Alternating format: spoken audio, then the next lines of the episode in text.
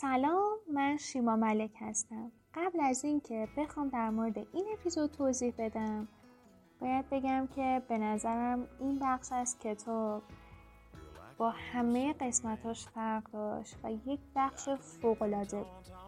حالا چرا فوقالعاده؟ به خاطر اینکه اومده در مورد این موضوع توضیح داده که همه افرادی که الان موفق هستن و توی هر جایگاه شغلی به بهترینش تبدیل شدن از اول بهترین نبودن. در واقع اونا از صفر شروع کردن و حتی جزو ضعیفترین توی اون حوزه کاری بودن. اما یاد گرفتن که باید مهارتشون رو افزایش بدن پشت کار داشته باشن تلاش داشته باشن و از همه مهمتر اطلاعات و مهارت ها و توانایی هاشون رو بروز بکنن. اگه قرار باشه ما هم کارامون رو به سبک آدمای 20 سال پیش 10 سال پیش انجام بدیم مسلما نتیجه که می‌خوایم ما نمی‌گیریم. شاید هم نتیجه که 10 سال پیش 20 سال پیش می‌گرفتن رو بگیریم. ولی اون الان در حال حاضر واسه ما کارایی نداره. میاد این قسمت رو بیان می‌کنه. که یاد گرفتن مهارت جدید مثل آشپزی میمونه. یعنی وقتی ما داریم یه مهارت جدیدی رو یاد می‌گیریم اولش واقعا واسمون سخته. خیلی شکست می‌خوریم امیدمون از دست میدیم اما مثل آشپزی میمونه. یعنی آشپزای ماهرم اولش غذاهاشون رو خراب می‌کردن. بعدا یاد گرفتن که چطور دستور پخت بهتری داشته باشن مواد اولیه رو چطور با هم قاطی کنن و اصلا مواد اولیه رو چجور انتخاب کنن؟ این که ما هم یاد بگیریم که چه مهارتی رو واقعا دوست داریم برای بهتر شدن کارمون باید چه مهارت ها و تخصص هایی رو به دست بیاریم و به خودمون اعتماد و باور داشته باشیم. خیلی مهمه. توی قسمت دیگه از کتاب میگه که شاید شما فکر کنید که اگه موفق نمیشید اونقدر باهوش نیستید استعداد ندارید. اما اینطور نیست. انقدر ظرفیت مغز ما بالا هستش که حتی اگر ده بار دیگه به دنیا بیایم بازم نمی‌تونیم از تمام ظرفیت مغزمون استفاده کنیم. اون چیزی که باعث عدم موفقیتمون میشه اینه که به خودمون اعتماد نداریم و شاید یه خورده تلاشمون کم باشه.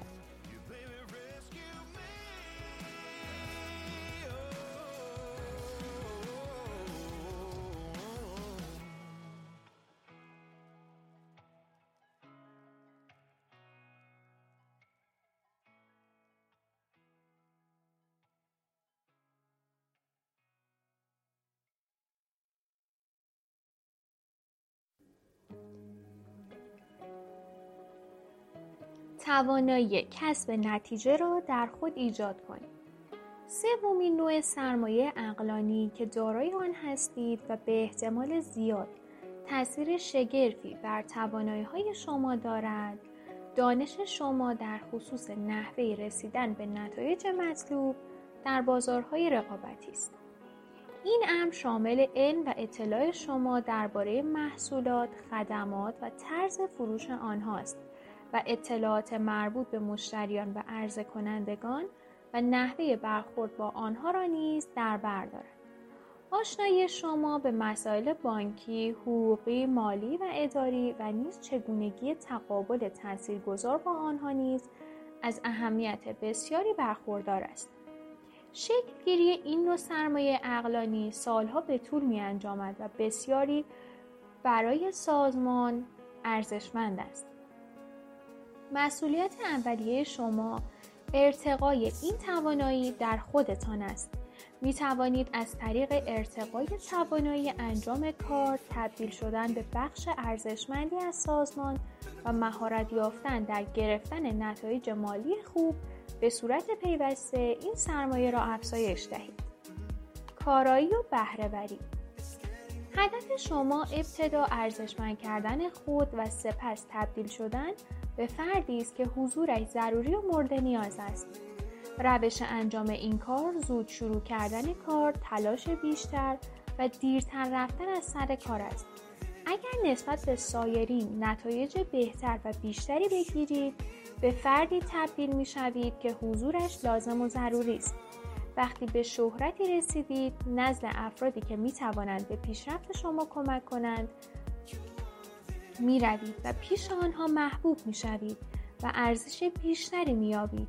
درآمدتان افزایش یافته و در کارتان چه برای خود و چه برای دیگران زودتر ترقی می کنید. شانس به سراغ ذهنهای آماده می رود. می توانید توانایی خود را در سرمایه گذاری روی تاثیرات ناملموسی که به موفقیت شما کمک می کند بهبود دهید. راه رسیدن به این هدف کسب اطلاعات جدید است. کتاب و مجله نشریه های تخصصی حوزه کاری خود را مطالعه کنید. در جلسات سالانه صنعت خود شرکت نمایید و تا می توانید از کارشناسان و متخصصان یاد بگیرید. آنها قرار ملاقات گذاشته و تبادل نظر کنید. طبق قانون احتمال هرگز نمی توانید متوجه شوید کدام فکر و ایده می تواند شما را به موفقیت برساند. پس تا جایی که امکان دارد برای افزایش احتمال موفقیت خود از فکرها، نظرات و اطلاعات جدید استفاده کنید.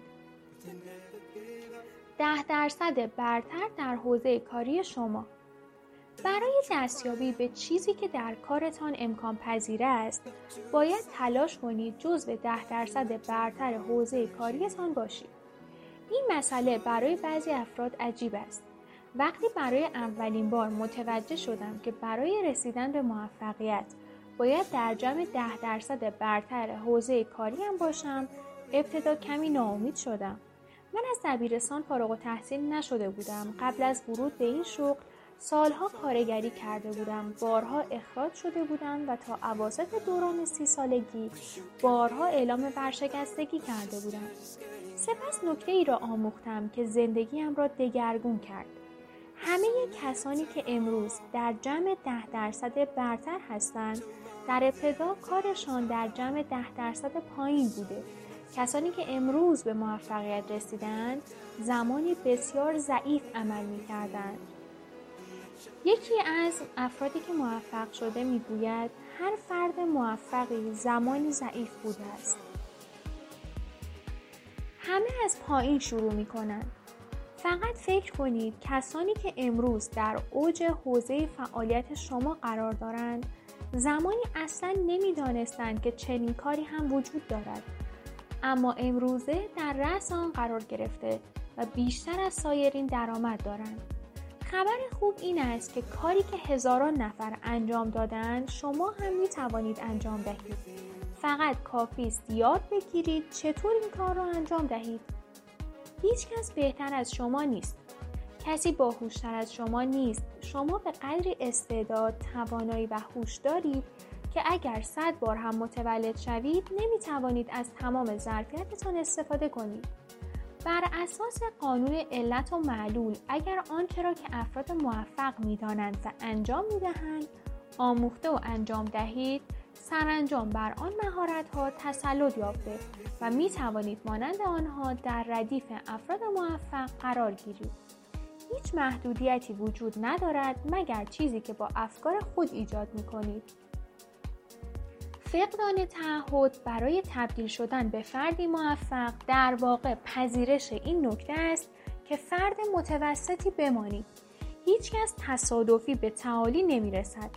به تعالی رسیدن در کار نیز مانند دستیابی به هر هدف طولانی مدت و ارزشمندی نیازمند زمانی طولانی است. دستیابی به مهارت چه مدتی طول می کشد تا به اوج زمینه کاری خود برسید؟ متخصصان در مدت 50 سال بررسی و مطالعه در زمینه مهارت و تسلط یا دریافتند که حدود 7 سال یا 10 هزار ساعت طول می کشد تا کسی خود را در جمع 10 درصد برتر قرار دهد. 7 سال طول می کشد تا یک جراح موفق شود. 7 سال زمان می خواهد تا به یک فروشنده تراز اول تبدیل شوید. هفت سال طول می کشد که شما را به یک کارفرمای عالی تبدیل کند. برای اینکه یک مکانیک خوب شوید هفت سال زمان لازم است. حرفه شما هر چه که باشد حدود هفت سال زمان می خواهید تا به اوج برسید. وقتی این مطلب را به حاضران در همایش ها می گویم اغلب ناامید و دلخور می شوند اما واقعیت همین است. ممکن است بتوانید از این حد متوسط بهتر شوید اما نباید زیاد هم مطمئن باشید. دلیل اینکه هفت سال یا ده هزار ساعت زمان لازم است این است که برای مهارت یافتن بر کار به این مدت زمان نیاز دارید تا بتوانید کارتان را به بهترین نحو ممکن انجام دهید. زمان به هر صورت میگذرد.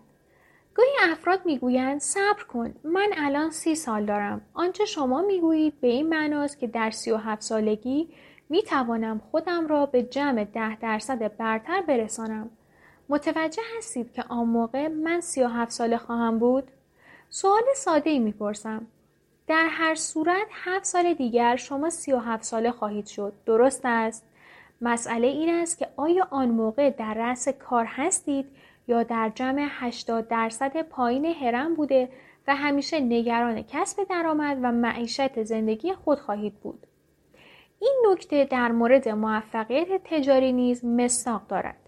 با توجه به بررسی یک مؤسسه بزرگ حسابداری در خصوص سی هزار بازرگان هر مؤسسه تجاری تازه کار در دو سال اول ضرر می دهد. در سال بعدی به حدی می رسد که زیانهای دو سال اول را جبران می کند. در پایان سال چهارم شرکت سوددهی کرده و بعد از سال هفتم به اوج خود رسیده و در یک سال بیش از هفت سال گذشته درآمدزایی می نماید. پیتر دراکر می گوید هیچ شرکت جدیدی در چهار سال اول فعالیت خود سود نمی دهد. خود را در مسیر حرکت سریع قرار دهید. چطور می توانید در سریع ترین زمان ممکن به اوج برسید؟ پاسخ ساده است. به کمک دانش، مهارت و پشتکار. متعهد شدید که بیوقفه و پیوسته بیاموزید. نشریات تخصصی را خوانده و به نوارهای آموزشی گوش کنید. در سمینارها شرکت کرده و هرگز از بروز کردن دانش خود دست بر ندارید. با تمرین مداوم دانش خود را به مهارت تبدیل کنید. بدانید که بیشتر تکنیک های جدید که مورد استفاده قرار می دهید ابتدا نتیجه مطلوب را نمی دهد. به اندازه روی مهارت های جدید کار کنید تا از آنها بهره برداری مناسب را داشته باشید. به مدت زمانی که طول می کشد تا به هدف خود برسید توجه نکنید. یادگیری یک مهارت جدید مانند نحوه پختن یک غذای جدید در خانه است. هرچقدر آشپز خوبی باشید در اولین تلاش به نتیجه خوبی نمی رسید.